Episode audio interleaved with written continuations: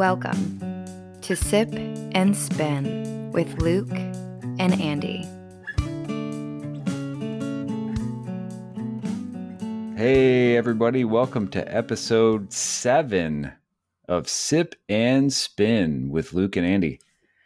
We're excited here that we are finally on episode 7. Seems like it's been a long time coming. and we're really excited too that this is our first episode that we have a guest, which is also exciting. Yeah. We're going to be talking about this week. We're going to be talking about Superunknown by Soundgarden, which is a great album. Fantastic album. 1994. Yep. Two weird, weirdly conjoined nouns for the band name and the album title, which is strange. But a fantastic album. Is it grunge? We'll talk about it. Yeah, we'll talk about that later. It is and it isn't. It is and it isn't. And we'll see what our guest has to say about that. We're going to spring that one on him. We're going to find out what he thinks. Is it grunge? We're going to play a little game. We're going to spin a wheel and it's going to be like, is it grunge? But first, the sip of the Sip and Spin. The sip portion. Ooh, I'm thirsty. Let me take a sip right now, actually. I forgot to say, I'm Andy, by the way. And with me, as always, my best friend, Luke, who is, I think I've decided, Sip. I'm the Sip portion. Yes. We debated this last week. Who was Sip and who was Spin? And I think you are Sip. Did I forget that? Did that happen? It did happen. I don't think I drank that much. It did happen. I said, go back and listen to our Batman 89 episode from last week, everybody. Stop. Pause this one. And go back and listen to the whole thing, the whole hour and a half. Oh, God. And come back where we're here at 2 minutes and 2 seconds and let us know. Your sip. And I want to hear the lowdown on the sip this week. All right. Yeah. So, up until now, everything I've done for cocktails has been stirred drinks, spirit forward. And I was like, you know what? I need some juice. I need to juice this up. Juice it up, baby. Need to add some citrus. So, so I was like, you know what? I don't know how I came to this, but, I started thinking about, the album cover of Superunknown. It's black and red and orange. And, for some reason it just made me think of, Campari, which is a bright orangish reddish bitter liqueur, and something that I had not used in a cocktail yet up until now. And I thought, well, there's that portion of it, and then I was like, then I kind of want something smoky to add to it, and so it's like mezcal would be great. And if you don't know what mezcal is, I do. Do you? All right. Oh, well, yeah. It's it's basically like a smoky tequila. So it's an agave-based spirit, but they cook it like in underground little ovens or something, I believe. Hobbit holes. There it is. And and so it just creates this nice earthy, smoky kind of flavor. So I knew I wanted to incorporate mezcal as well. And then I also have a bottle that I don't use very often. It's kind of an obscure bottle, but it's called, it's an Ancho chili pepper liqueur. Ooh, yeah. Nice. I actually just bought a bunch of dried chilies from Amazon and made chili paste with them, and Ancho with some of them. And I looked up, I'm wondering to myself, can I make chili liqueur at home? Oh yeah, I'm sure. I think you really just steep it in either like a white rum or a vodka. Yeah. Yeah. Mm-hmm. Yeah. That'd be, there you go. Save yourself $30 or something. I think the bottle is. It only takes 12 hours to make. Save yourself $20. Let's fork over the $30. Yeah. But anyway, so I kind of started thinking of these ingredients that I wanted to incorporate. And then it kind of made me think of a classic tiki cocktail that already existed called Jungle Bird. Ooh, that's a good cocktail too. Have you had one? I have. Nice. Yeah. It's right. I mean, now it's considered like a pretty classic tiki drink. So it's pretty well known. But unlike, last few episodes, we talked about Manhattan and Sazerac, and both of those go way back to the 1800s, late 1800s. Mm-hmm. This one's about 100 years later, in the 1970s. So this one, there's less confusion about its origins. But this one has a pretty distinct or pretty definite history behind it. And it was created in 1973 by Jeffrey Ong at the Aviary Bar in the Kuala Lumpur Hilton Hotel. I have been to Kuala Lumpur, and it is I've been nice. To that Hilton. I am a gold member. Yeah, so it was created there as a welcoming drink in this hotel. Holy bar. Shit! Going to the hotel and it's like, hello, here's your Jungle Bird in a giant bird shaped tiki mug. Yeah, 22 ounce. But yeah, so it wasn't until years later in the late 80s that it made its kind of debut in a recipe book called The New American Bartender's Guide. And then another, 10, 12 years later, it was cataloged in. And this guy's name is Jeff Beach Bum Berry. You could do a whole episode on the shit that this guy's done for the cocktail world, particularly tiki. Nice. Yeah, this guy basically, because I won't even go into it because it's extensive. But tiki drinks originated in the 1930s, and they were really popular, and then they died off in the late 60s, early 70s, I think. Mm-hmm. And then he had a big part to play in its kind of revival. And he went back and found bartenders that worked at these bars back in the 40s. And he was able to piece together these recipes that had been kept secret for all these years. It's crazy. That's great. Yeah. But, so he cataloged it in one of his books, called Intoxica.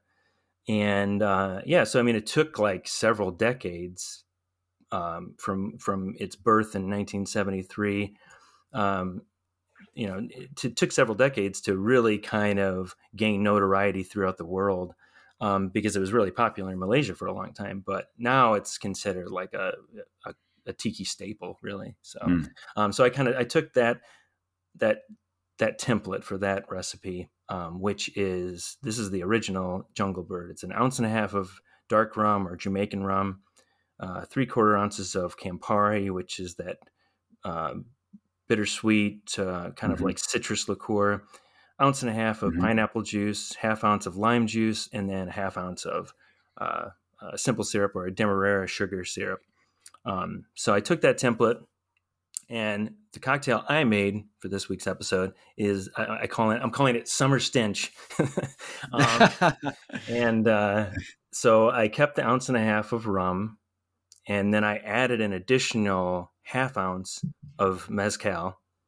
I kept the Campari, but instead of Campari, I used a liqueur called Bruto Americano. And Bruto Americano is essentially Campari. It's an American version of Campari made by a distillery in California called St. George. And I don't know if you have a bottle of Campari and you're running low, the next time when you need to replace it, get a bottle of Bruto Americano instead. I like it way more than Campari. You make a Negroni with it? Yep. Yeah. You can use Bruto Americano in place of any cocktail that calls for Campari. You can use Bruto Americano in place of it. And it's fantastic. It's just, to me, it just tastes more interesting, more complex, more authentic. Campari is artificially colored. It has that really bright orange-red. Bruto Americano actually, it's kind of disturbing, but they use like the crushed exoskeleton of like, I can't remember the type of beetle that it is, to give it the color. Now I want it even more. So if you're vegan or vegetarian, you're probably going to want to skip the Bruto Americano. But Beetlejuice. That's a future episode. Yes. So after that, so if you have Campari, you can use that. If you have Bruto Americano or you want to get that, you can use that. And then I added to the recipe 2/3 an ounce of the Ancho Reyes, the chili liqueur. Nice. An ounce of pineapple juice. So I cut the pineapple juice a little bit to have it a little more spirit forward. Kept the lime juice the same at 1/2 an ounce. And then for the syrup, I split it. I split the 1/2 ounce of syrup between a demerara syrup and a pineapple syrup that I made, which that's a whole other thing we can get into in the future. Making your own syrups in your own house, at your house. It's really easy. It's cheap. Doing syrup infusions and stuff like that. So basically, pineapple syrup, if you want to make that for cocktails or whatever, it's just equal parts pineapple juice and syrup. That's it. So it's super easy. But yeah, that's my cocktail. So ounce and a half of darker Jamaican rum, 1/2 ounce of mezcal, 3/4 ounces of Bruto Americano or Campari, 2/3 ounce of Ancho Reyes, chili liqueur, ounce of pineapple, 1/2 ounce of lime, and 1/2 ounce of syrup. Any combination of syrup you want to use. Sounds if you don't delicious. Have, yeah, if you don't have some of those ingredients, which I understand some of them are a little more obscure, you can always make the original Jungle Bird. That's great too. Yeah. And all your recipes we write out and post on Instagram and Facebook too. So feel free to follow us, subscribe, check that out. I'm not hoarding myself out for likes here. I'm not even on social media, but if you want to make a good cocktail, you can look up the recipe. Yep. Every week when we post, we'll post a new thing on Instagram when a new episode comes out, and we'll have the recipe for the episode right there. The pictures are amazing too. They make me thirsty every time. Thank you, sir. Yeah. Especially this one. This one was like, I'm a huge fan of a tiki. I'm a huge fan of a little bit of fruit in my cocktail, knowing that it's got the ancho chilies in there too is great. And so, the picture you posted with just that little frosted look with a little bit of, fruit juice and the nice little garnish you got on there. Ooh, oh, man, that's right. Garnish. Forgot. Got my taste buds going. The garnish. Yeah. So for this one, I garnished it with a couple pineapple fronds, which are purely, aesthetic. But I also had some rosemary in my fridge. And so I clipped a little rosemary sprig on the edge of the glass there. And that's great. Cause every time you take a sip, your nose gets right to the rosemary, and it kind of has that nice herbal flavor that kind of ties in with the Bruto Americano in particular. Yeah, it's good. Great. To me, it looked like a middle finger, which I thought fit right in with the whole fuck you attitude of this album. Yeah. Yeah. It's good. So yeah, whip it up at home. Whip it up. Sorry, sipping. Just took a big sip. Sipping. So yeah, moving on here from the sip portion, we're going to get into the spin. Span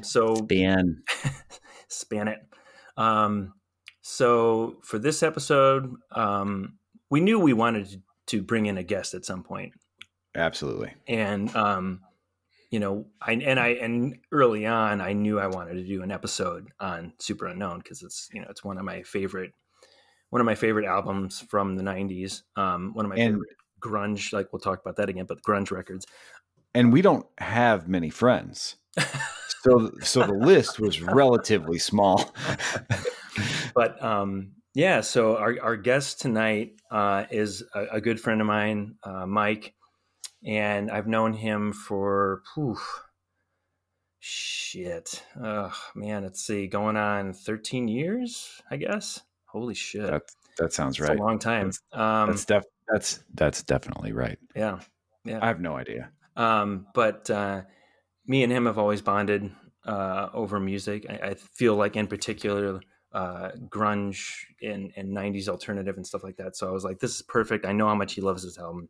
So I want to introduce you to my good friend, Mike. Mike, how you doing? Good. Glad to have you. Yeah, thanks for having me. I'm honored to be the first guest on the podcast. You should be. Yeah. Long-time listener.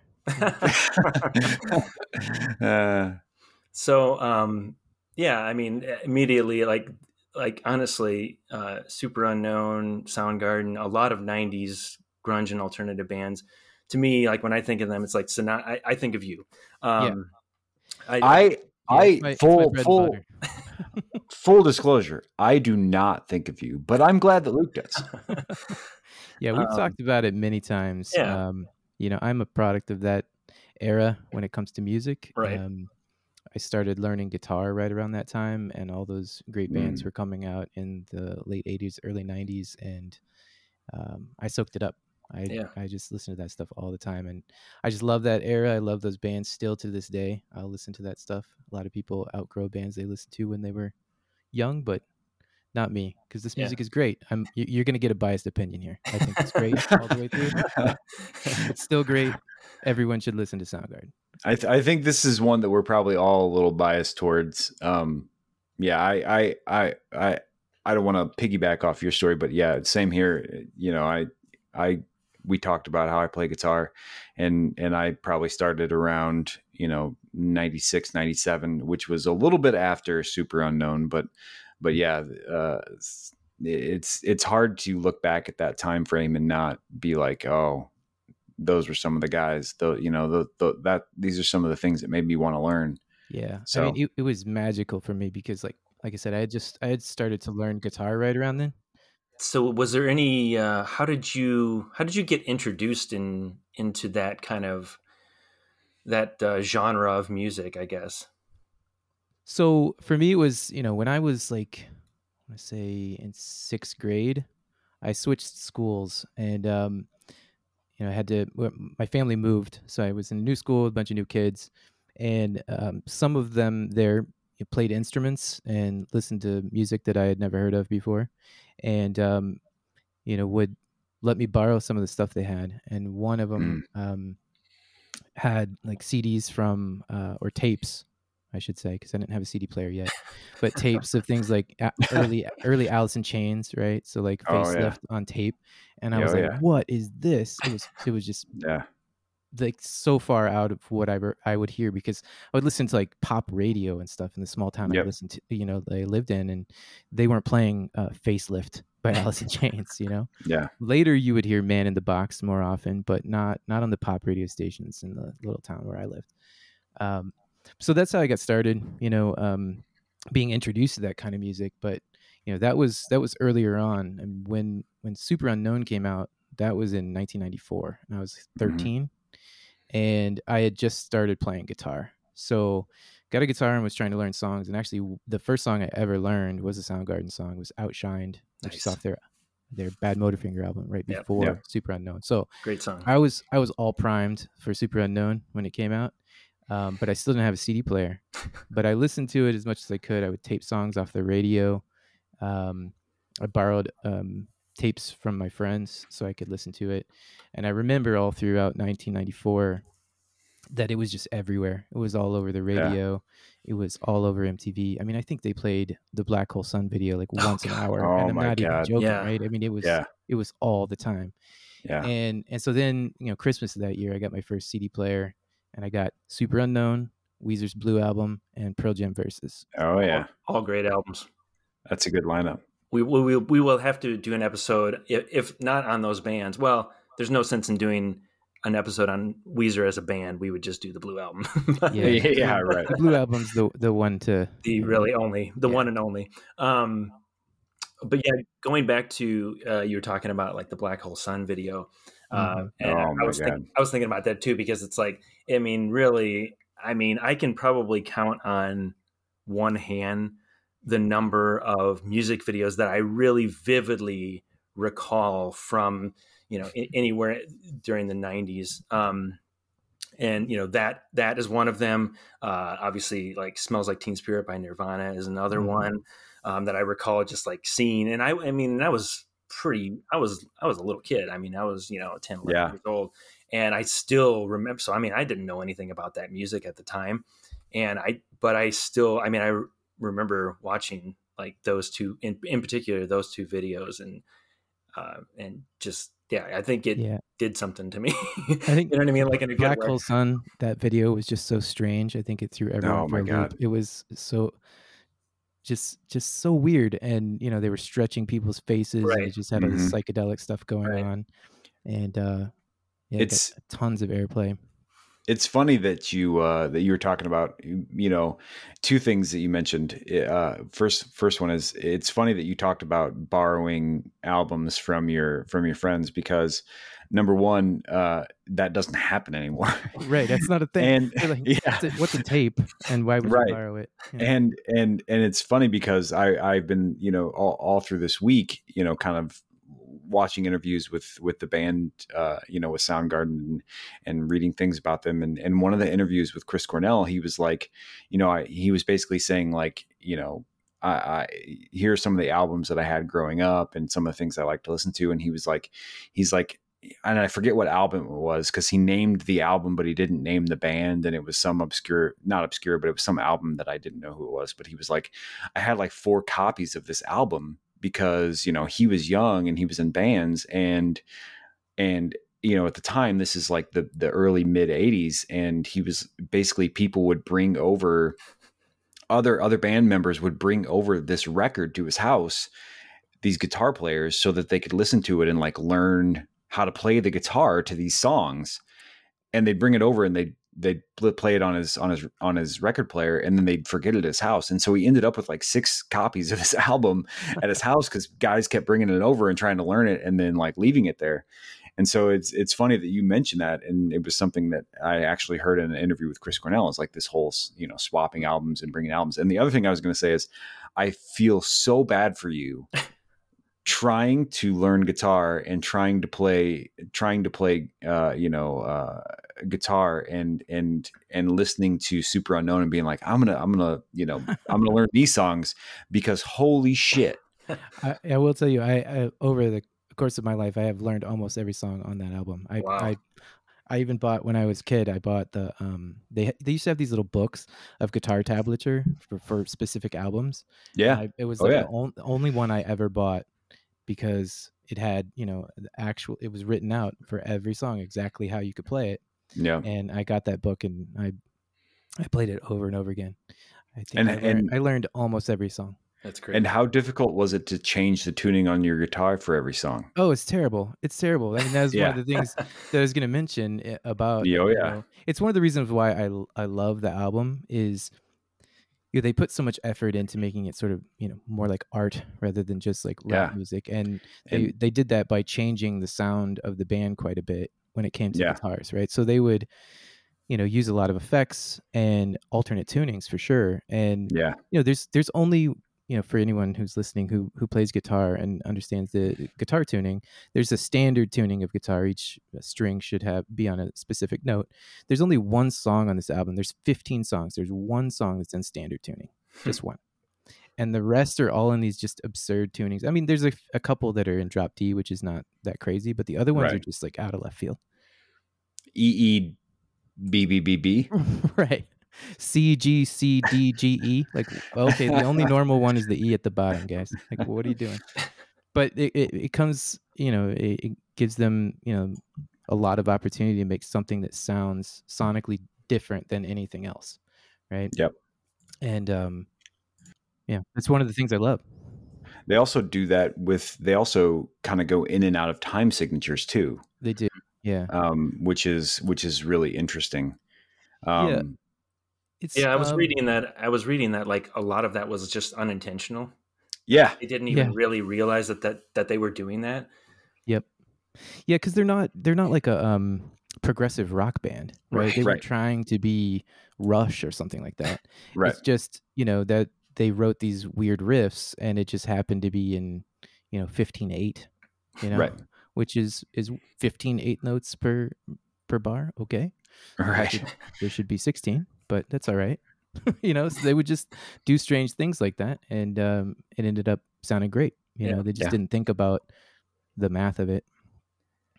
Yeah. And I mean, yeah, and that's always one of the more complicated things with playing an instrument is overthinking it sometimes. What were you going to say, Luke? Oh, I was just going to say, just, you know, kind of, you know, listening to, you know, their previous stuff, their stuff before Superunknown, and really kind of, I mean, cause I mean, I kind of have a different, story to how I kind of got into Soundgarden and a lot of other, you know, 90s bands like Nirvana and Alice in Chains and Pearl Jam, stuff like that. And Blind Melon. Yes. Save the best for last. And that's Spin Doctors. Yes. Ooh. Are you writing these down, Andy? These are future episodes. Mm-hmm. Mm-hmm. So, yeah, so it was kind of different for me. I mean, I was born in 1983. So like, you know, a lot of these albums, you know, I was 10 years old, 11 years old or younger. And I just wasn't really listening to music. I really wasn't listening to music at all. I mean, I was just, you know, you were just kind of, as a kid at that young of an age, I mean, I don't know about you guys, it sounds like you might've been a little bit different, but I wasn't like focusing on like who I was listening to. And I would just kind of, like, you would just hear whatever you heard at a store or they're here or whatever, or what your parents were playing, you know, at home. I wasn't going out and like seeking out, you know, new music at 9 years old or whatever. Right. But my brother is 3 years older than me, and, you know, he was into a lot of that stuff, you know, all those bands that I just mentioned. And that's kind of a little bit of how I got introduced to it. But honestly, it wasn't until like, I would say maybe I was in college that I really kind of went back and revisited a lot of that stuff that I had never really spent a lot of time with. I knew existed, but I never like sat down and really listened to like full albums and stuff like that. So it was actually much later in my life that I kind of discovered a lot of stuff, but it's kind of strange because even though it was later that I listened to a lot of this stuff, because I have a time frame of when it came from, there is still this kind of strange bit of nostalgia attached to it, you know? Oh yeah. So that's kind of interesting. Even though I wasn't really listening to a lot of that at the time, it kind of having that time stamp on there kind of, you know, makes you think back of like, oh, I was 9-10 years old when this album came out. I'm like, holy shit. I was 9 years old when this album came out. But yeah, so what was my point? I don't know. But yeah, I mean, that's, where was I? Oh, but I was talking about Soundgarden's earlier stuff. Yeah. Like in particular, Bad Motorfinger. And I mean, even just which was the album that just came out 3 years before Superunknown, and that album is so much different. I mean, like there's such a huge leap there stylistically between Bad Motorfinger, and Superunknown. There really is, yeah. That, I mean, that's one of the reasons why I love that album, and what I think makes it great is you can see the enormous step forward from Bad Motorfinger to Superunknown. I mean, the songwriting is just, you know, leaps and bounds better. I mean, not that Bad Motorfinger is a bad album. It's a great rock album with lots of good, you know, metal songs. Yeah. That's the key, metal. Yeah, but like Superunknown is different. It's way different, and way different. It's not metal. Yeah, really. You know, it's hard rock in places. Right. I mean, there are some songs where you could maybe make the case that it's closer to metal, like Mailman, Fourth of July. Yeah, but it's really two of my favorite songs on the album. Yeah, but it's really kind of a mix of, you know, hard rock and sort of psychedelic rock. Yeah, you know, and that is not at all what Bad Motorfinger was. Yeah, right? Yeah, Bad Motorfinger didn't have really hardly any of that kind of psychedelic kind of feel to it. Yeah, I mean, Rusty Cage at points to me hints to what's to come. Right, that's one song on there, but like you know, a lot of the other songs on Bad Motorfinger are just, they're just, and they're just coming at you. And like, you know, like Mike said, like, I that's a good album. I mean, I still really like Bad Motorfinger. I think it's a really good album, but it is interesting how different, their follow-up Superunknown was, you know, just, I mean, everything is sort of dialed up to 11 on Superunknown. Right. I mean, not that the melody lines on Bad Motorfinger are bad, but the melody lines on the vocal melody lines on Superunknown are just gorgeous. I mean, Black Hole Sun almost sounds like something the Beatles would write from their Exactly. Yeah. You took the words right out of my mouth. The Black Hole Sun is like it's like a Beatles track written by an alternative 90s band. I mean, I gravitated toward that because of that reason, my whole life. And I think that was why it was such a huge hit. I mean, the guys in Soundgarden, even Chris Cornell, didn't think that song was going to be like an enormous hit. I mean, when he wrote it, he thought it was really strange, and he wasn't even sure he wanted to bring it to the other guys in the band and show it to them because he thought that they might not like it, and he wasn't sure about it. And it wasn't, it wasn't like it was the first single that they put out either. It was like number 3 or 4 that they put out on that album, and so no one was really certain that was going to be a huge hit. But I think that's part of the reason why it was. I mean, number one, it was the video, but also and the song is brilliant, right? But that that melody line is just so amazing, right? People just love that. It really hooks people in. It's kind of like a twisted, dark, like upside down take on a Beatles song. You know what I mean? And I was reading that I think that and Head Down in particular were heavily influenced by the Beatles, and in particular, actually Ringo. I think they said more so than. I don't know if you know, but Head Down is actually written by Ben Shepherd, and I always think of him sort of as like Soundgarden's Ringo, because he's always got like one of his own songs on the album. Not that they're bad. I love Ringo, by the way. I'm not getting down on Ringo, but yeah, it's funny because he's definitely a fan of the Beatles, and I'm sure that influence comes through in that song because he wrote all of that, right?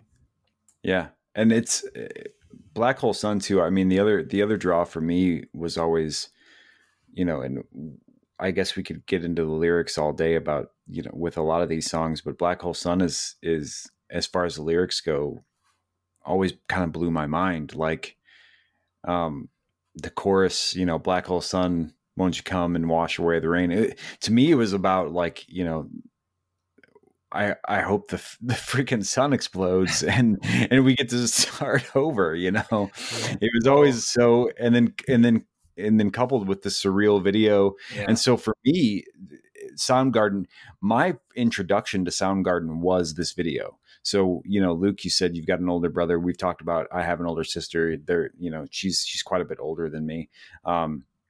This Soundgarden, Nirvana, those sorts of things were not things that she ever like would have pushed on me at all.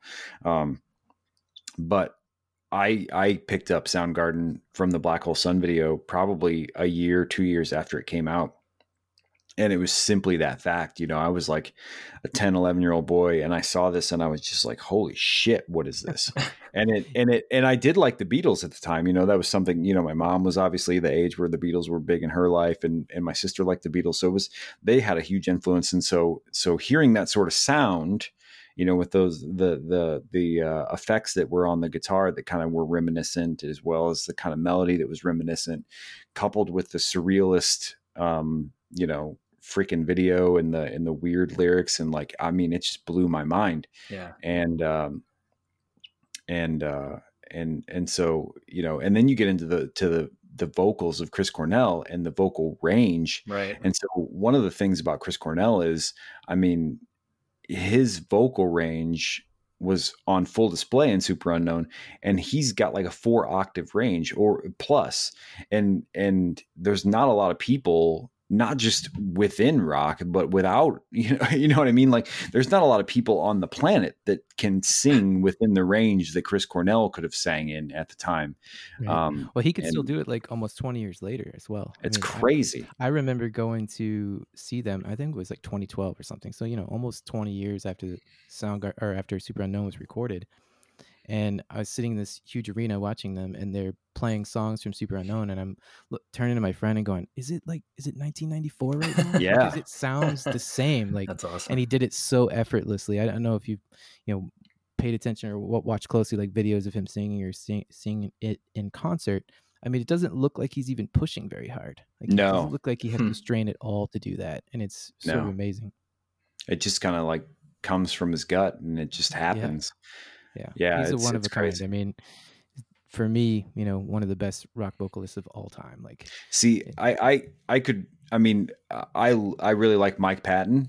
I'm not, but the thing is, I wouldn't say I'm a huge fan of any of Mike Patton's like bands or his solo stuff to the point where I'm like, I love it, as opposed to like Soundgarden, where I'm like, you know, they were a whole package, you know, yeah. they had all of it. Whereas as you know, Mike Patton and a lot of his bands, you know, it's one or two songs here and there. Yeah, I was thinking about it earlier today. You know, Soundgarden to me is kind of like a super group, you know, all the guys are so good. Yeah. And it's something you would put together with guys from other bands, but they were all just right there together. I mean, yeah. Matt Cameron is an amazing drummer. Ben Shepherd doesn't get his due from a lot of people, but if you ask bass players, like they're like, yeah, that he's what makes Soundgarden so interesting. Yeah. And you know, obviously there's Chris Cornell. And Shepherd kind of came in a little bit later to the group, right? And kind of changed the whole dynamic, really, didn't he? Yeah. Yeah, they had a different bass player at first. I think his name was Hiro Yamamoto. Mm-hmm. Yeah. Yeah. He was a friend of Kim Thayil, and you know, I think he just decided he didn't want to be, you know, touring and doing that sort of lifestyle, and left the band. And I don't know exactly when Ben Shepherd came in. I mean, it was before Bad Motorfinger, but I don't know. Yeah, how much I would say it was probably in between Ultra Mega OK and Bad Motorfinger, probably. So let's talk about grunge. Okay. You guys want to talk about grunge? Talk about grunge. Sure. So I have thoughts on grunge. So the grunge timeline, you know, if you wanted to break it down, really the first full length, quote unquote, grunge album that came out was Soundgarden's debut album. And then after that, you start getting your Nirvana, and you start getting, you know, more bands after that. I guess if you wanted to include, Mother Love Bone, you know, that would be like 88. You can go even further back. Then this will show like how much I'm into this era of music, because I read books on this stuff. So here he goes. Mike, just take over for the rest of the show. Take over. But the people who, you know, lived through that era generally recognizes the first like grunge band, or what they would call, you know, the first band of that movement or whatever, is a band called Green River, mm-hmm. which no one's ever heard of unless you lived in Seattle. I have not. Nope. And it had, I think, members of Mudhoney and Pearl Jam in it. Okay. Some of the guitarists. And when was that? And that was like in the mid 80s. I want to say it was like somewhere between 85 to 87 or something that they existed. Okay. Maybe a little bit later. And, you know, some of the members broke off from there and became Mother Love Bone. And then, you know, that didn't work out, obviously. Yeah. And then they became Pearl Jam, right? When they found Eddie Vedder. Right. But, you know, the first like band who was considered a part of that movement. And I don't know how many like singles or records they may have put out as Green River.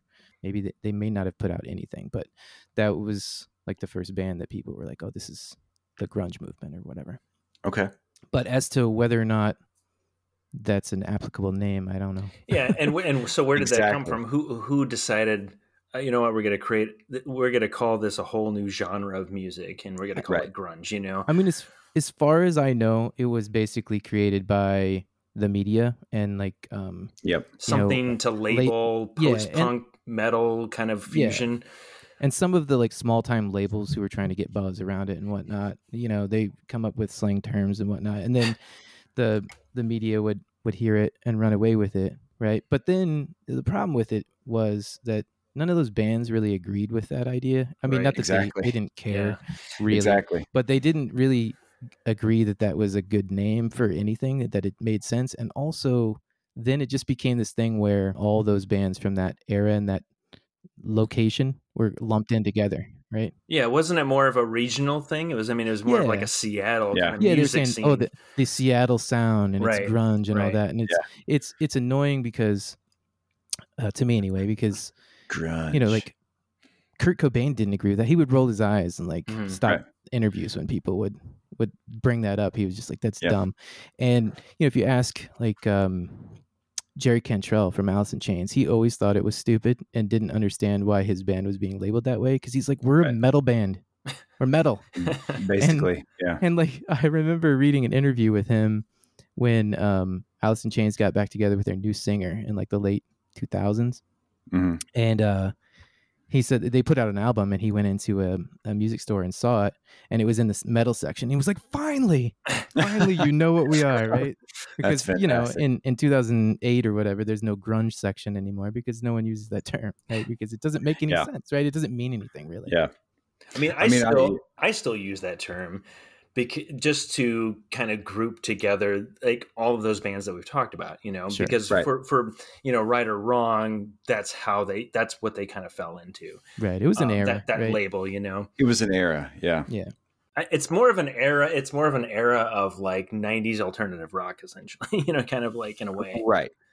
I mean, I could split off each one of these bands into much more applicable categories, like to me, right. You know, like even as like, you know, we're talking about Soundgarden right now. I mean, to me, especially Soundgarden's first couple albums is post-punk and metal. I mean, like I get crazy, like Fugazi vibes out of the first couple albums from Soundgarden, not some weird, I certainly would relate them closer to Fugazi or even just straight up metal than I would say Nirvana, you know what I mean? Like, and that's the most ridiculous thing about it to me is that they don't have anything to do with one another. Right. Like Alice in Chains and Stone Temple Pilots might be like, I could see you drawing a parallel between those two bands, but when you start getting into like Soundgarden and Nirvana, and to me, Nirvana is the epitome of quote unquote grunge. I mean, none of them sound alike. Right. So it's like, you're really just kind of grasping at straws. Yeah, I mean, it was just like this catch-all term. I think it was based on the time and the place. You know, all these bands came out of Seattle, save for the one you mentioned, Stone Temple Pilots, which came out of San Diego at the same time. But, you know, it was all these bands out of Seattle, and it was a movement of guys working together to make it in music. And some of it, I guess you could call it similar in that they were rock bands, you know?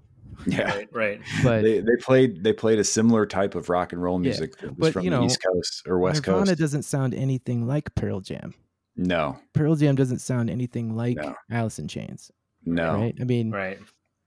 It doesn't make sense. Yeah, but it's interesting because Soundgarden was actually they weren't one of the first bands to really like from that kind of region, or you know, from Seattle, to sign to like a major label. Oh yeah, but it took them. Yeah. Longer to really kind of get the notoriety that, I mean, like for a long time there, it was like, you know, like the kings of the Seattle music scene were, you know, Pearl Jam and Nirvana, and they had become ultra popular. And I mean, it actually by early 1994, so just a few months, you know, before Superunknown came out, both bands, you know, both Pearl Jam and Nirvana were kind of retreating, seemed to be kind of retreating from that overwhelming, you know, fame and kind of, you know, and then on, you know, unfortunately, you know, just a month after Superunknown came out, I mean, Cobain, you know, died, and I mean, and that just kind of changed things too. But yeah, it's interesting. It's interesting that, like, you know, those two top bands of that area and of that kind of music scene were both kind of wanting to take a step back at the time that Soundgarden was going full force, you know, you know, forward, and you know, not only wanting to kind of like, you know, embrace the moment and the opportunity, but kind of go beyond that too, you know. It's funny too that you mentioned that because, so I was watching an interview with basically Soundgarden right at the time that Superunknown came out. So Superunknown came out literally exactly a month before Kurt Cobain died, and so they were obviously, you know, Superunknown comes out. It's their fourth album, and they are, within that month, start doing tours and press and all kinds of stuff. And so inevitably the conversation for them frequently turned to, okay, the status of grunge music and music from Seattle is now that, you know, the lead singer of Nirvana has killed himself. You know, what does that mean for you guys? And in the interviews that I saw and the things that Chris said, you know, he's almost, you know, and the rest of the band too, they're always basically like, that's a different band. That's a different person. That's a different group. Like, we are not, just like we just had this whole conversation about grunge.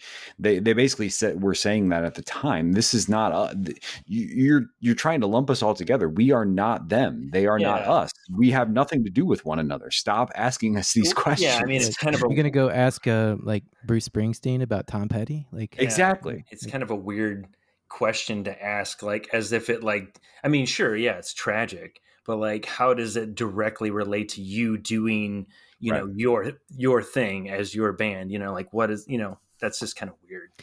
Yeah. And it's just one of those things, like, that's just media for you. I mean, this is that's their job, and they want to drum up, you know, controversy or a soundbite or something they can print on the front of a magazine. And at the time, that's what they were looking for. And, you know, I can see why, you know, Kurt Cobain in particular hated the media so much and would just kind of crap all over interviews, you know, because he got the same question like every time, like, and then I'm sure for Soundgarden there for a while, it was the same stuff for that, for all of 1994 of like, well, how do you relate to Nirvana? Well, we knew them. Like, yeah, exactly. But, like, we weren't best friends or anything. We didn't live in a house together. Right. Yeah, we didn't buy a house together. I did read though. I did read though that Cobain actually, Soundgarden was one of the few kind of bands from that, you know, that was lumped into that genre that he really liked, and that so there's a whole history behind Soundgarden and Sub Pop Records. I don't know if you guys are familiar with that at all. Oh yeah. Okay. Yeah. So. Basically, you know, one of the guys that was like one of the co-founders, like, funded some of Soundgarden's earlier works, right? Mm-hmm. And so then he went on and created this label, and then because of, you know, Soundgarden's connection with this label, Cobain signed Nirvana to it, and it's just kind of interesting. I don't know. Just a little side note. Yeah, I mean, Sub Pop was really big in Seattle, and helped out quite a few of those bands. You know, they're all related to it in some way, or had put out, you know, some projects, or worked with someone who was putting out a record on Sub Pop. So yeah, it was really instrumental to launching a lot of those bands. I love everything about this album, you know. And well, thanks for joining us, everybody. We'll see you next week. There's so much good stuff to talk about on this album. I mean, you know, we talked about it a little bit before, like there being sort of a super group, right? But the level of musicianship on that album is just, it's so over the top. It is. Each one of them was at the top of their game. I mean, the drumming is flawless. The guitar sounds and riffs are perfect. The bass playing makes a huge difference in the sound of the band, right? He's doing all kinds of stuff. Like, if you listen to the chorus on Fell on Black Days, he's not just playing the chords along with the guitarist, right? He's doing this weird thing, you know? And you listen to like the pre-chorus of Superunknown, the track Superunknown, and he's doing these weird little runs on the bass that are not following the guitar line, and it just makes it sound so all over the place. And that's what, you know, they were going for, is let's do something unique and interesting. And, you know, and obviously Chris Cornell's vocals, you know, he's one of the best. So you put it all together and it sounds so great. Yeah. I think one of the things about this album that, you know, I don't know how much I've realized it before, you know, kind of revisit. I mean, it's one that I go back to a lot, and I just kind of like casually listen to because I'm very familiar with it. But, you know, in preparation for this episode, I really kind of, I listened to it a little more intently. And, there's something, it has this, it has like this dark energy, you know, to it. Yeah. It's very apocalyptic. I mean, down to, I mean, you look at just the album cover and you look at the I mean, just like the music video for, you know, Black Hole Sun and stuff like that.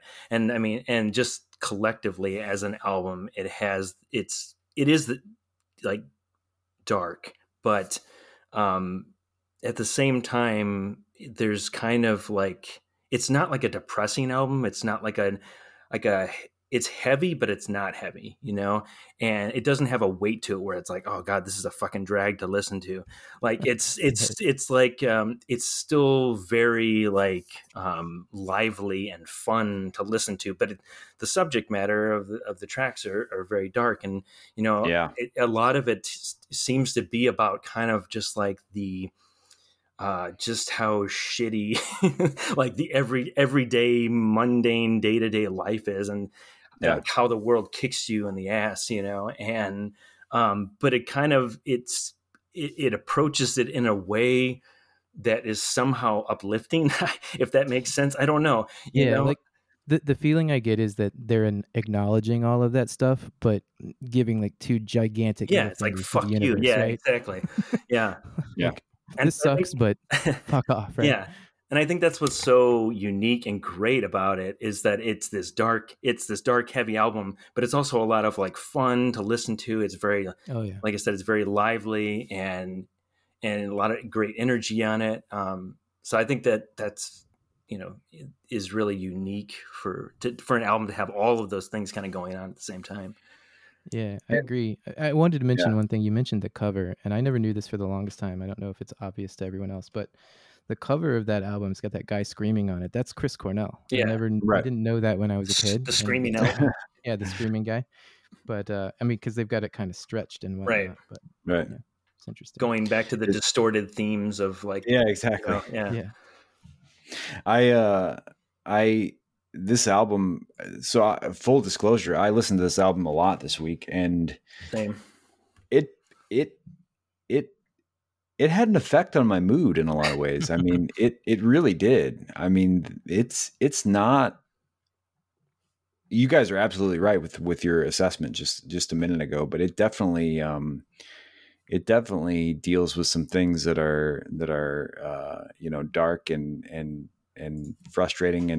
And I know that, you know, I've heard Chris Cornell say that, you know, for this album, you know, not everything that he wrote was, you know, he wrote most of the songs on the album, not all of them, but as far as the lyrics go, but, some of them are metaphorical, you know, some of them are just, you know, stories, and some of them are literal. They're things that he himself is drawing from, and it switches back and forth, you know, right. From song to song and line to line, and sometimes word to word, you know, it's whether it's about him or whether it's just in general. But it definitely has it's definitely brooding, and it's definitely down. But it's not oppressively down, you know, it's, right. Spoon Man. I mean, to me, Spoon Man's the most uplifting song on the track. It's about this happy dude that plays the spoons and he was a street performer in Seattle. Yeah. Artist, the Spoon Man. Yeah. The Spoon Man. Yeah. Yeah. I one of the interesting things I think about the Spoon Man track is like, I totally agree with you. Like it's one that is in the opposite direction of the others, as far as being more like lighthearted and a sort of straightforward rock song, you know? Yeah. And not dealing with loss and depression, which a lot of those songs are. But Spoon Man actually came about because I don't know if you guys are aware of like the I think it was a Cameron Crowe film, Singles. Yeah. And some of the guys from different bands in Seattle had formed to create the fake band in that movie. Right. And one of them was Jeff Ament, the bass player from Pearl Jam. Yeah. And for that movie, he made up like a fake set list of songs for this fake band in the movie. One of the song names that he wrote down was Spoon Man. And Chris Cornell saw it and was like, just thought it was funny. So he took it and made a whole song out of it. Like that's where Spoon Man came from, because he knew what Spoon Man was, because he lived in Seattle, right? He knew about artist the Spoon Man, and so he just made a whole song about it. It's hilarious. I'll be honest. Like, I mean, yeah, there's nothing wrong with that track, and a lot of people like it, and it was like one of their singles, right? But Spoon Man is actually probably one of the few tracks that I'm okay with just kind of like skipping past for whatever reason. I don't know. Yeah. Maybe it's because I've heard it so much. It was one of, you know, it was like, it was the first single. It was all over the place when it came out. Yeah. I think it was the first single. I'm pretty sure. I think so. I mean, I don't know if we want to go into like personal favorite tracks of this album. Sure. But I mean, there's really, for whatever reason, one stands out to me. I love, and I don't even know why, but I love Fresh Tendrils.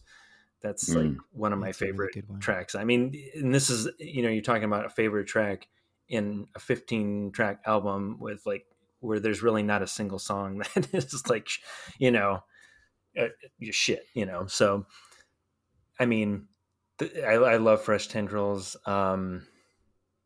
Yeah, I mean, another one is, I mean, Head Down's great as well. Yeah. I mean, do you guys have, you know, some favorites and why they're your favorites or anything like that? Yeah, I definitely do. Yeah. I was thinking about it in the run-up to this recording. You know, my favorite songs on that album have changed over the years. You know, when I was 13, it was, I think, the first couple tracks. I loved Let Me Drown and My Wave. Yeah. My Wave was probably my favorite one when I was 13. Yeah. I just loved the sound of that guitar when it first came in. And then it probably moved to Superunknown, the track Superunknown, for a long time, because I just loved the way that track sounds and the lyrics and everything and the way he's just like screaming it out. Super but unknown. Nowadays... You said Superunknown. Superunknown. But nowadays, it's definitely the last track. Like Suicide. Yeah, that's a good one. Yeah. I mean, for me, that's like one of the best closing tracks on any rock album ever. Like, yeah, it's really good. The way it starts out with the drums and the bass. And then, you know, one of the great things I love about this album, and this is getting into like technical recording stuff, but they do a lot of double tracking on a lot of things, like on the guitars and especially on the vocals. And it's something that I did with a lot of the bands that I played with after this. Basically because Soundgarden did it. Now they're not the only ones that do this sort of thing. I mean, it's a common practice, but it works really well on Superunknown and specifically on tracks like Suicide. Like when he first takes it up into the upper register and says, you know, with Eyes of Blood and Bitter Blue, How I Feel for You, like he's screaming it out. And the very next set of lines after that is, she lived like a murder, how she flies so sweetly, and he's still screaming it out, but that's double tracked. He's singing it twice the exact same way and they're panning it left and right. So it just makes it sound so huge, and every time I listen to that, I turn that track up as loud as I can at the time, unless, you know, kids are sleeping or whatnot, but it makes the hair on the back of my neck stand up because it's just so great. And it makes it sound so enormous when they do that stuff. And he was one of the best at it because he could sing those crazy high lines, belting it out like that, exactly the same way, to the point where it sounds like one giant voice. Like when you listen to it, you can hear that it's different in the left and right sides, but it's so close. And it just sounds crazy. Great. That's great. For me, you know, I don't have a story necessarily to compare with that, but for me, I really like Mailman. I think the chorus on that is just it hits again, his vocals, the repeated line, you know, over and over, just, it's one of those songs. It's like hard rock, and then it comes into the chorus, and it's like, it's just got this beautiful chorus that's just kind of both depressing and beautiful, that I love. And then and 4th of July too, which is like maybe the most metal song on the album. Definitely. It's just like sludge almost, you know, it's chugging, but it's it's got another great chorus, and it's got some cool lyrics too, but I also really love The Day I Tried to Live. And you know, that's another really single cool guitar riff on that one. Yeah, it's got some great guitar, and one of the things that I think is really interesting about The Day I Tried to Live is, you know, I was listening to it the other day and I was like, what, you know, so we've talked about, I guess I'll take it even one step further. You know, it's no secret that we've tried to distance these guys as best we can from grunge, but it's no secret that, you know, these guys that were in these bands that kind of all originated around the same time, you know, they've not fared well in terms of longevity, unfortunately. And part of that is, you know, mental health. Some of it was drugs.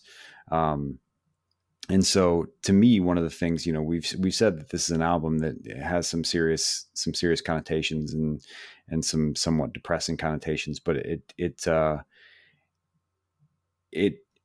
comes through in a lot of ways on the album pretty overtly. But The Day I Try to Live, I think, is a really interesting song in that it seems like it's a depressing song. You know, it's The Day I Tried to Live, just the title itself is seems like it indicates depressing.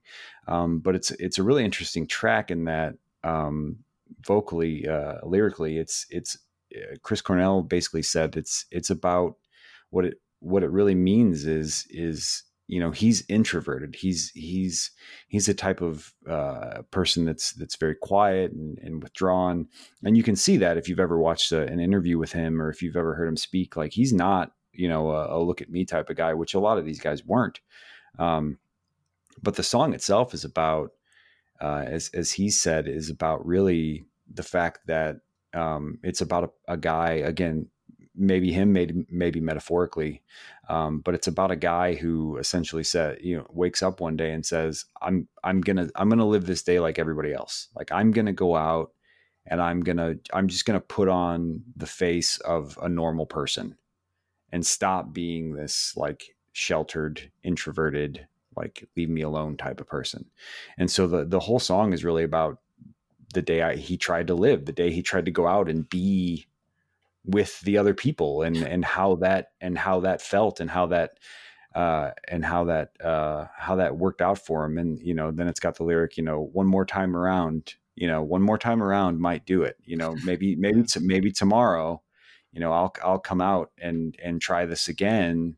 And maybe that'll fix me. Maybe I won't be introverted anymore. And for whatever reason, that whole thought, that whole idea of like, it hit me like it kind of that whole thing, that whole idea basically summed up in a lot of ways. For as much as these guys didn't want to be lumped together, it lumped them all together for me, and was kind of like these guys, you know, in a lot of ways, and Chris Cornell obviously specifically, you know, they weren't going out looking for fame. Like these weren't the hair metal guys of 5 years prior. You know, these guys were trying to be artists, and they were trying to put their music out there because they felt passionate about it, and they really didn't want the rest of it. Yeah. And to some extent they did, you know, like nobody's going to be like, no, I don't want more money. No, I don't want more fame. No, I don't want to do, you know, no, I don't want to do what I love for a living sort of thing. But at the same time, they didn't want all that. And the day I tried to live really resonated with me, in the fact that I feel like it was really Chris Cornell saying, I keep trying, you know, I'm just like, it leveled with me in the fact that he was just a dude. Like he was just a guy that was like, you know, I really am just me, and I try just like everybody else tries. And sometimes I can't, and sometimes I can, and it sucks. And you know what I mean? And it was just, man, it hit. Like I read that and about how he wrote that and yeah, it's definitely, it's an interesting track in that way. I mean, it's the last line says, and I learned that I was a liar, just like you, which like, yeah. I wonder if that kind of speaks to his state of mind, in that like, not everyone is out there living their life in a depressed state, like faking it. Right. A lot of people are, but like to him, maybe that's what he saw, you know, because he was in the middle of it. I mean, you look at the tracks on this album, Let Me Drown, Fell on Black Days. Like these songs are about depression, and he, you know, clearly had issues with that his whole life, to be writing songs like this. I mean, the last track is called Like Suicide. Right. I know what that track is actually about, but the idea that he, you know, took that story and related it to himself about suicide, like goes to his state of mind. I mean, this is also after he was good friends with Andy Wood from Mother Love Bone, who died, you know, I mean, he had a lot of reasons to not be happy. in addition to just having, you know, some mental health problems. Yeah. And you read those lyrics and it definitely speaks to that state of mind. Like, he was in the thick of it there. And whenever I listen to this album, you know, it's also sort of depressing for me in a way, because I feel bad for him, you know, like I know what the end of his story is. Right. And I look at these tracks and I read the lyrics. And I think that was where I really, I think that's where it really got me this week, you know, reading that and thinking about that. It's like, you know, we're 4 years, you know, he's 4 years gone now. I think it was 2017. Yeah. And knowing that that's how it all ended up for him after Jesus decades of struggling. It's just really, it's just a bummer. It's really sad. Yeah. And, you know, they don't even really have all the details there. I mean, it sounds like it could have been accidental, but like he may have accidentally killed himself doing something that's very dangerous and likely to kill you. So it's like he wasn't really all there when it comes to that. Like, he was making decisions that were detrimental, and unfortunately the worst happened. So it's a downer, but I will say, like, you know, the other side of the album that I really like is this sort of, like I mentioned earlier, this sort of like screaming into the void, where it's like, this stuff is terrible, but I'm not going to let it get me down. Right. Like, there's some of that too. The Day I Tried to Live, I think Superunknown. Absolutely. Yeah. There's the track is about that. There's there's an empowerment there of just like, kind of like embracing that, you know, and just like, like you said, you know, fuck you. My wave for sure is like, you know, keep it off my wave. Like, he's trying his best to live his life and not let things get him down, but it's hard. Yeah, I think if anything, you know, this sort of idea, you know, has been with them since the beginning, but I think it just, with their style change kind of on this album, it becomes a little more personal, is really what it comes down to. Definitely. Yeah. I mean, he had a reputation, I think, in some, you know, magazines and things that, like, for their earlier albums, that most of the songs or the lyrics he would write were about sex. And there was a lot of them. There were a lot of songs about sex. And I think, I don't know if that's fair or not, because there wasn't a lot of tracks like that on Bad Motorfinger. But can I ask you a question? Yeah. Which tracks specifically, just for my own notes, are about sex? Yeah. No, I didn't mean on Superunknown. I know, but for my own research. I don't know. I don't think I can name you one off the top of my head. All right. But well, I think, like I said, I'll do some digging. Like media magazines and stuff would say that about their lyrics prior to this album.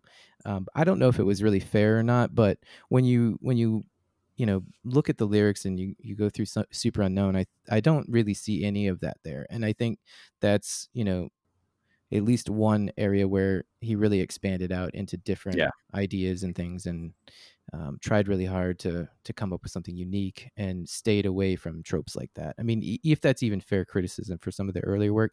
And to be fair, you know, they're really early stuff. He's a really young guy, and you know, if he wants to talk about sex, then he can. Well, and they were, as with a lot of these bands, they were born out of punk and metal and that sort of thing. And I mean, for me, punk rock is just like anti-establishment and sex and drugs. And that's like the three tenets of the whole thing. Like, fuck you, I'm going to do what I want, sort of thing. And so I you know, there was no, if anything, I would say that, to me, the one and only true tenet of grunge rock is that it is personal. Like, these guys, the guys that were writing grunge, if you want to call it that, were going beyond the movements that came before them and actually saying, no, I'm going to write things that are about me and that are personal to me and that kind of convey how I feel. Right. Whereas, you know, the punk rock and the post-punk guys were doing that, but how they felt was mostly just fuck you. I mean, that's really all it was. And I think a lot of, like you were saying, with these bands having that kind of more emotional side of them, I mean, I think that did influence a lot of, like, future musicians and stuff that turned into the whole emo kind of phase, you know, like Blind Melon. Emo band. Blind Melon. the first emo band. Are we going to do a whole episode on Blind Melon or what? We have to. But only about song. Just about that one song. Yeah. Yeah. Oh my God. The one Blind Melon song that 37 to 45 year old men know. They were a really good band. It's disappointing because I wonder what else they could have done, right? But yeah, it was pretty short lived. Another tragic story. Yep. Stay away from that heroin. Yeah. Doesn't work out well. It is not good for you. What else to say about the album? Any other notes that you guys had? Any closing thoughts? Yeah, I'll bring it back around to one interesting thing. I was listening to you in the intro, and you mentioned Soundgarden's name and Superunknown, how they're both like mashups of words. Mm-hmm. I'm such a big fan of Soundgarden that I actually know where their name came from. There's actually a place in Seattle in a park there that's called the Soundgarden. And nice. It's this sort of like sculpture thing where when the wind blows through, it makes sound and stuff. And that sounds like such a Seattle thing. Yeah. And that's where they got it from. And I don't really know where Superunknown comes from. I do. Oh, do you? So do I. Let's hear it. Andy, do it. So Superunknown was actually just it's a hilarious story. Was actually just something that Chris Cornell thought he saw written on a piece of paper. He just like glanced at some notes or something somebody had written and was like, what does that say? Superunknown? Oh no, it says this other thing. It said super clown. I think it said super clown or something like that. Yeah, it's something completely different. Oh man, I'm glad they weren't called super clown. Yeah, super clown. Why did they not call it super clown? I know. I don't know. The worst. And so I don't want to have to tell people that my favorite band is Super Clown. You know, Clown. I just don't want to. So he basically just made a mental note. He's like, that's a title. And so they used it. And yeah, he was like, I know this can't possibly exist because like my brain just like rearranged these words. So I was like, I'm gonna use this as the title for our album.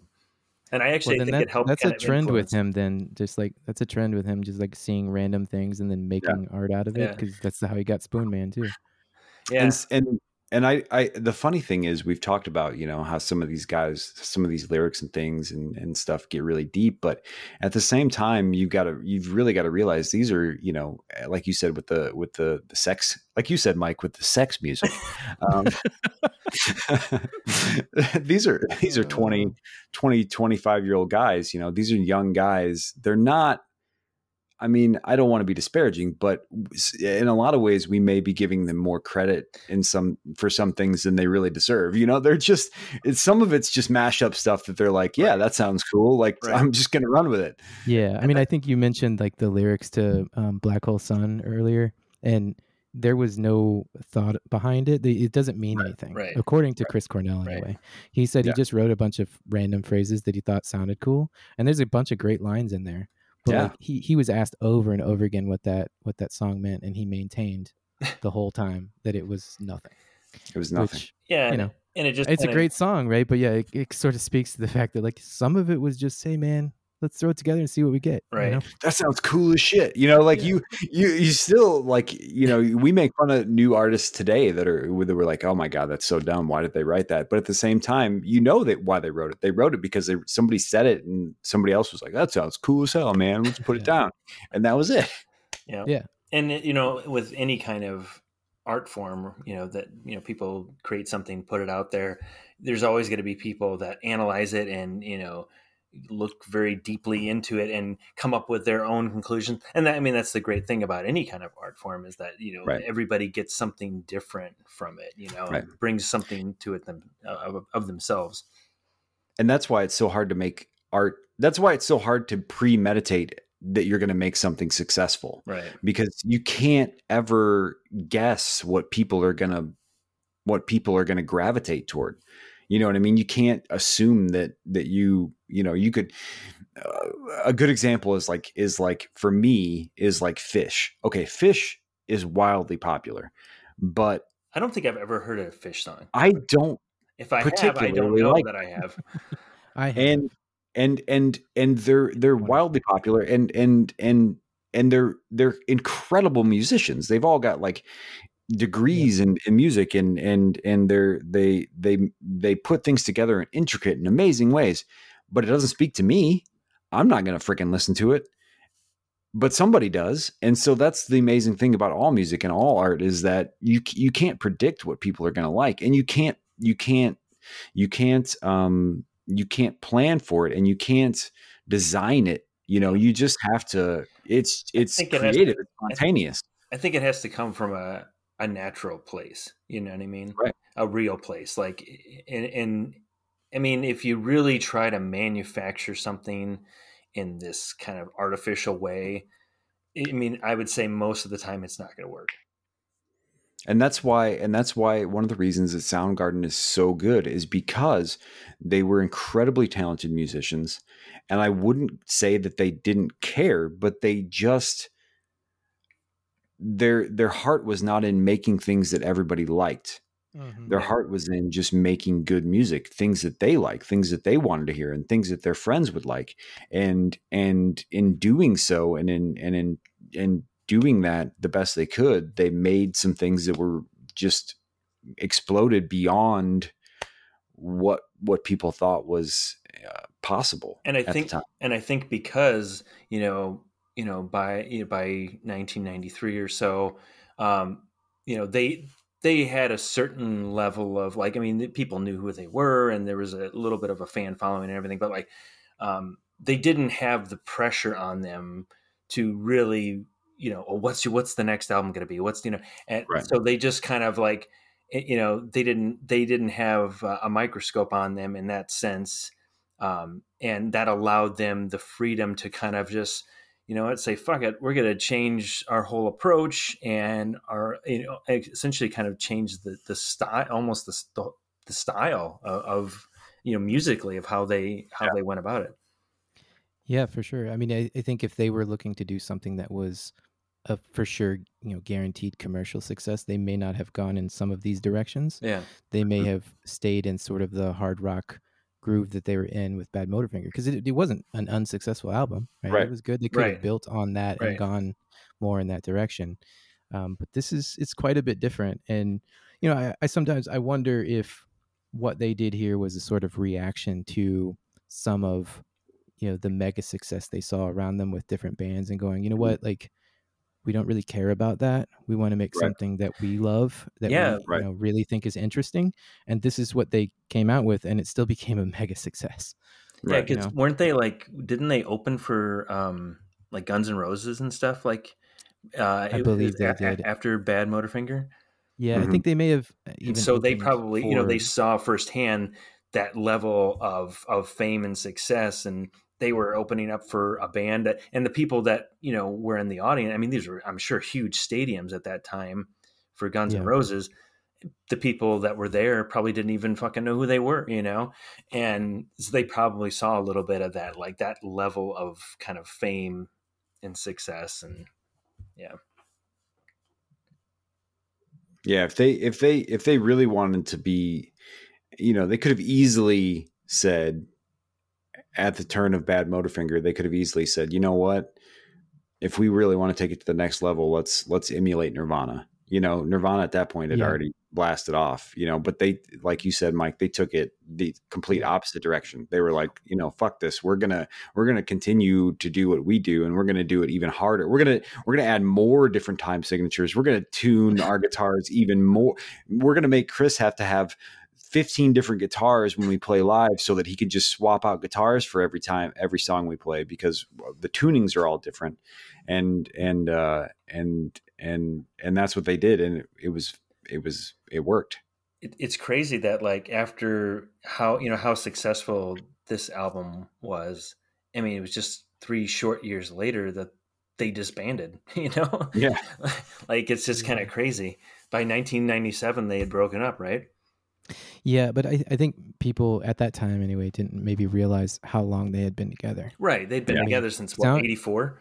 Yeah, it was very early on in the 80s. I mean, they had been around, like, those they had a different bass player and stuff, but those guys had been working together at that point for, like, almost 15 years, and they were burned out, Yeah, I mean, it kind of goes back to our episode on Pink Floyd, where, they reached that certain level of success with Dark Side of the Moon, and then it was just like, it seemed to just go downhill from there.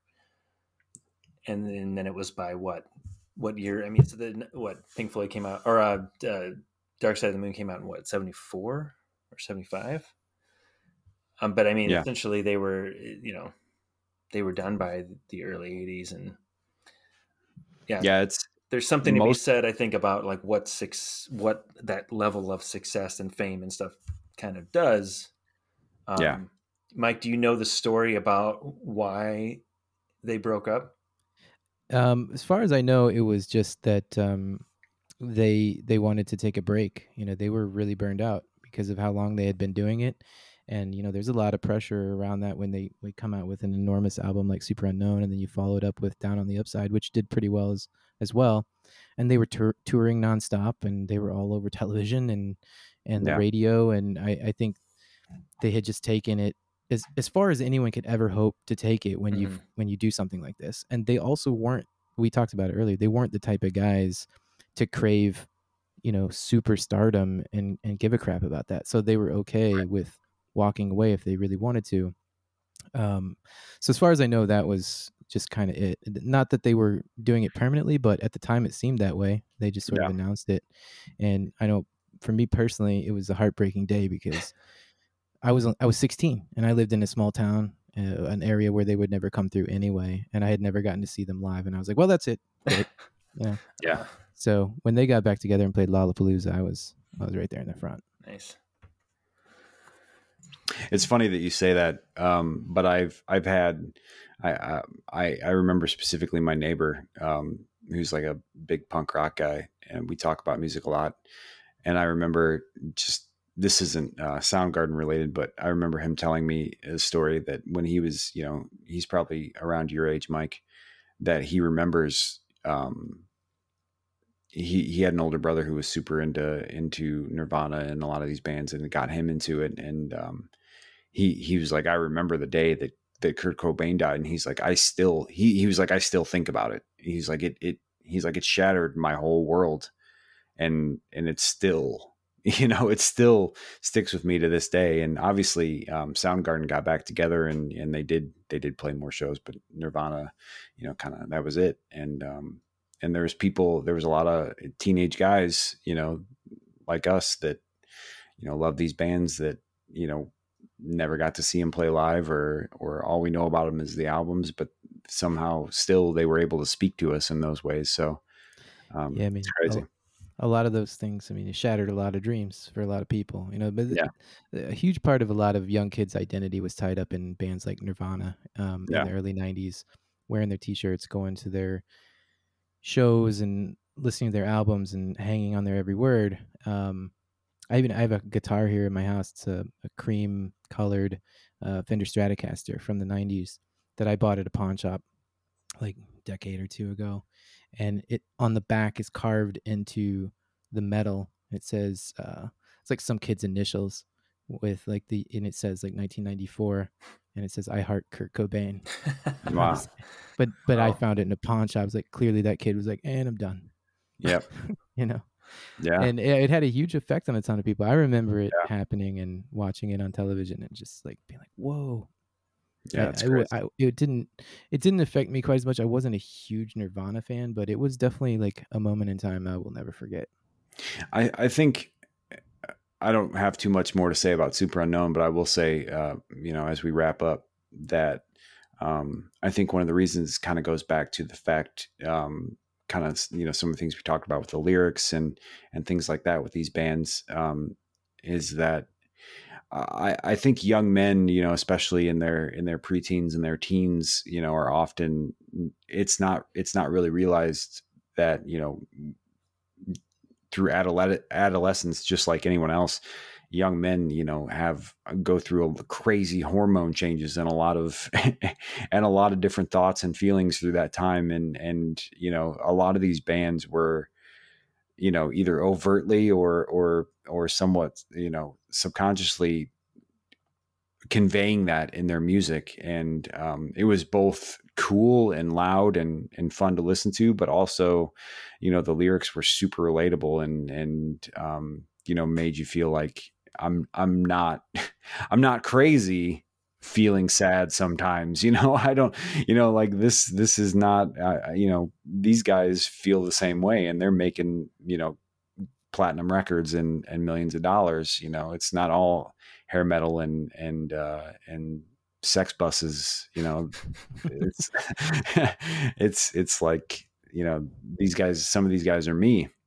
Yeah. And I think that was it for a lot of people. I think that definitely applies to me. It's why, I mean, I like the band regardless. I still listen to it now, right? I love this album and a lot of the bands from that era. But I think at the time that certainly would have been applicable to me. I was 13 years old. I'm listening to this album that's, you know, at once depressing and liberating. And it gives this impression of being incredibly defiant, which to a 13-year-old boy is hard not to cling on to, right? And I mean, I think it sums it up. Yep. Depressing, liberating, and defiant. Those are three great adjectives to describe both a teenage boy and Superunknown. Sure. All right. Awkward silence. We made it an hour and a half. I guess that's it, huh? Yeah. I think we kind of covered everything. I mean, we had some closing thoughts there. Yeah. Mike, I want to thank you for joining us. You brought a lot to the conversation. It's a pleasure, guys. I really enjoyed it. Yeah. We'll have you back. We'll have you back in soon for sure. Maybe next time we'll talk about something a little less heavy. Yeah. Maybe we'll talk about, No Doubt. No Doubt. Yeah, I wasn't the hugest fan of No Doubt, but you know, I can read up. Sounds good.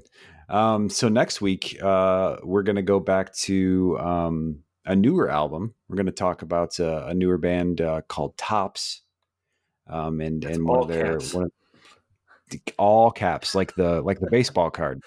And we're going to talk about their newest album from 2020. And I'm really excited about it. It's something I just discovered within the last month or so, and I kind of shared it with Luke, and we're gonna get some fresh perspectives on it, because this is really the first either of us has ever listened to this band, and the first you know, we've kind of really dived into the album, so it'll be an interesting discussion, I think. Yeah, I've only listened to the one song that you sent me. I was too focused on revisiting Soundgarden and Superunknown and everything, but that's next on the agenda for me. I'll be consuming this album and taking notes, and looking forward to talking about that next week. and then we're gonna we've got, you know, some more guests lined up. We've got some more exciting topics to talk about, and we got some good stuff coming up. So thank you all for listening. Again, you can listen to us. I don't know where you're listening to us now, but you can listen to us on Spotify, Anchor, Apple Podcasts, bunch of different places if you search for us. And we also have an Instagram page. Yes. Which you can find the recipes for the cocktails on there. And also, you know, there's a link out to us on Spotify as well. Yep. And some boudoir photos from Luke. Boudoir. Upcoming. Get that Burt Reynolds. Yeah, get that Burt Reynolds pose down. All right. All right. Thanks for listening, everybody. We'll see you next week. We'll see you next time. Thanks again, Mike. Thanks, Mike. Yeah, no problem. Thank you for listening to Sip and Spin with Luke and Andy. Cheers.